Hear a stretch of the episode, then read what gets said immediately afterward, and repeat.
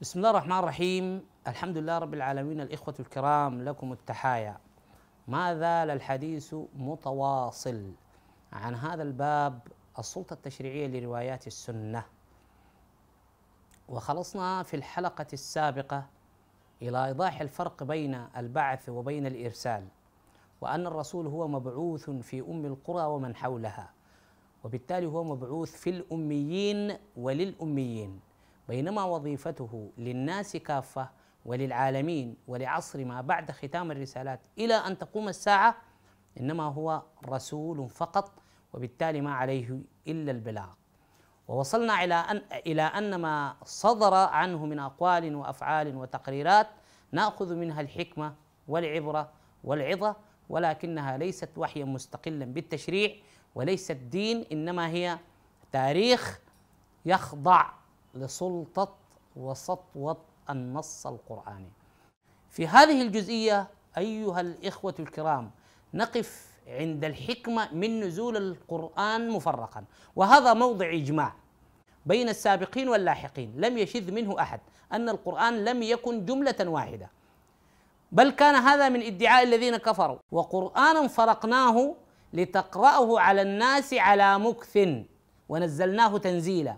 وفي الآية الأخرى وقال الذين كفروا لولا نزل عليه القرآن جملة واحدة كذلك لنثبت به فؤادك ورتلناه ترتيلا إذا القرآن نزل مفرقا على امتداد زمني 23 سنة ولم يكن جملة واحدة ما هي الحكمة؟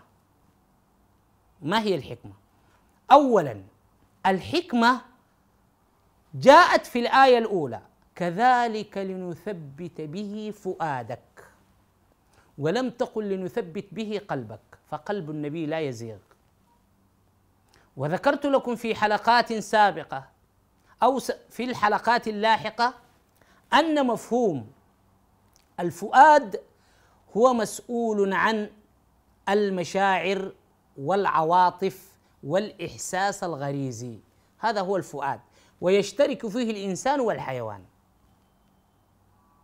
فمشاعر الإنسان وعواطفه تنبع من الفؤاد عملية الفأد وليست من القلب عملية التقليب.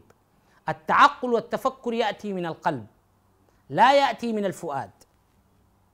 اذا النبي عليه الصلاة والسلام بمشاعره وبحسن ظنه وإرادة الخير للآخرين تصدر منه قرارات غير صائبة. ولا يتعمد الخطأ. وإنما وفق المشاعر والعاطفة يريد أن يدخل الناس في دين الله أفواجا. وعن طريق هذا الإحساس والفؤاد تصدر منه قرارات مجانبة لمراد الله سبحانه وتعالى. فتنزل الآيات لتثبت فؤاده عن هذه القرارات. اذهبوا إلى سورة الإسراء. قوله تعالى وإن كادوا ليفتنونك عن الذي أوحينا إليك لتفتري علينا غيره. وإذا لاتخذوك خليلا ولولا أن ثبتناك. انظروا إلى التثبيت لنثبت به فؤادك وهنا ثبتناك. ولولا أن ثبتناك لقد كدت تركن إليهم شيئا قليلا. اذا لأذقناك ضعف الحياة وضعف الممات ثم لا ثم لا تجد لك علينا نصيرا. وإن كادوا ليفتنونك. اذا الحكمة من نزول الآيات متفرقة هي لتثبيت فؤاد النبي عليه الصلاة والسلام. والنبي نزلت هذه الآية وهو على مكث. وما معنى الفرق بين المكث والانتظار ومفهوم اللبث؟ امكثوا لابثين فيها أحقابا ماكثين فيه أبدا؟ هنالك لا بد من مراعاة الفرق الدلالة بين المكث واللبث. الماكث هو الذي يقضي فترة زمنية وينتظر قدوم قادم ولكنه يمارس حياته بطبيعه بطبيعته. ده الإنسان الماكث يا جماعة. أما اللابث هذا مقيم. اللابث ده مقيم. ما بينتظر قدوم أمر ما. الماكث ينتظر قدوم أمر عليه ولكنه يقوم بكامل التصرفات في الحياة. لذلك قال وقرآنا فرقناه لتقرأه على الناس على مكث. اذا النبي عليه الصلاة والسلام كان ماكث وينتظر قدوم تنزل الآيات وهو يتصرف مع أفراد جيله فيصدر لهم القرارات والأحكام التشريعية كقائد جيوش وكقاضي وكمدير تنفيذي وكرئيس دولة. تصدر منه هذه القرارات وهو ماكث معهم وينتظر تنزل الآيات على مكث. أولا لتثبت به فؤاده ولتصوبه عن بعض القرارات التي لا يريدها الله سبحانه وتعالى. وهنا مباشرة سندخل إلى قضية. هل تصرفات النبي عليه الصلاة والسلام هي قبلية لنزول الوحي أم بعدية؟ بمعنى آخر هل النبي كان يقف صامتا مكتوف الأيدي حتى تنزل الآية ويقوم بشرحها للصحابة؟ أم أنه كان يتصرف اجتهادا من عنده؟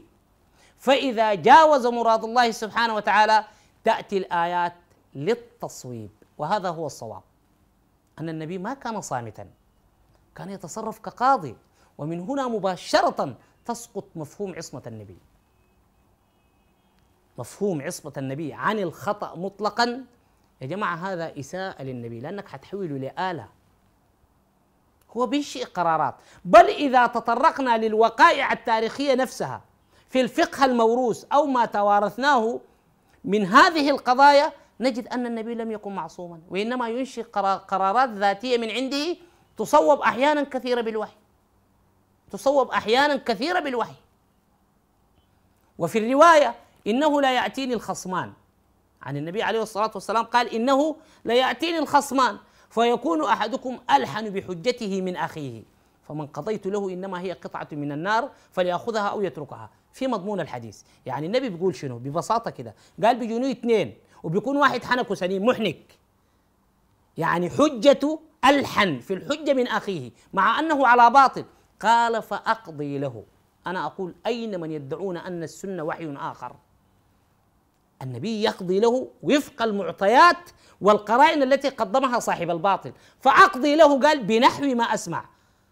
قال فمن حكمت له أو في معنى الحديث قضيت له من حق أخيه فإنما هي قطعة من النار. فليأخذها أو يتركها. أين مفهوم العصمة؟ هذه في الروايات. أما إذا ذهبنا إلى القرآن الكريم يا أيها النبي لم تحرم ما حل الله لك؟ وكلمة وكلمة لما لا تقال أصلا إلا بعد وقوع الحدث. أنا أقول لك لما ذهبت إلى الخرطوم؟ هذا يقتضي أنك ذهبت إلى الخرطوم فعلا. وليست تحذير استباقي. كلمة لما لا تقال إلا بعد وقوع الحادثة. قال تعالى عفى الله عنك مخاطما النبي عفى الله عنك. لما أذنت لهم؟ حتى يتبين لك الذين صدقوا وتعلم الكاذبين. عندما أذن للمنافقين في القعود في غزوة تبوك أو كما جاء في الروايات ما ك... الله سبحانه وتعالى يقول له ما كان لك أن تأذن لهم.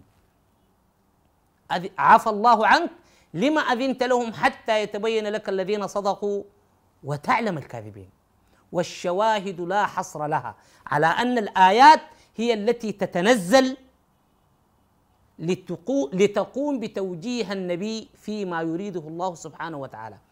وبالتالي نصل إلى نتيجة مهمة جدا وخطيرة وهي أن تصرفات النبي تنسخ أو تلغى لأن مفهوم النسخ عندي أمر آخر لا علاقة له بمفهوم الإلغاء. أن توجيهات النبي تلغى بنزول الآيات لا العكس كما توارثناه في التفاسير. إلى أن ألتقي بكم في الحلقة القادمة. أترككم في حفظ الله ورعايته. السلام عليكم ورحمة الله.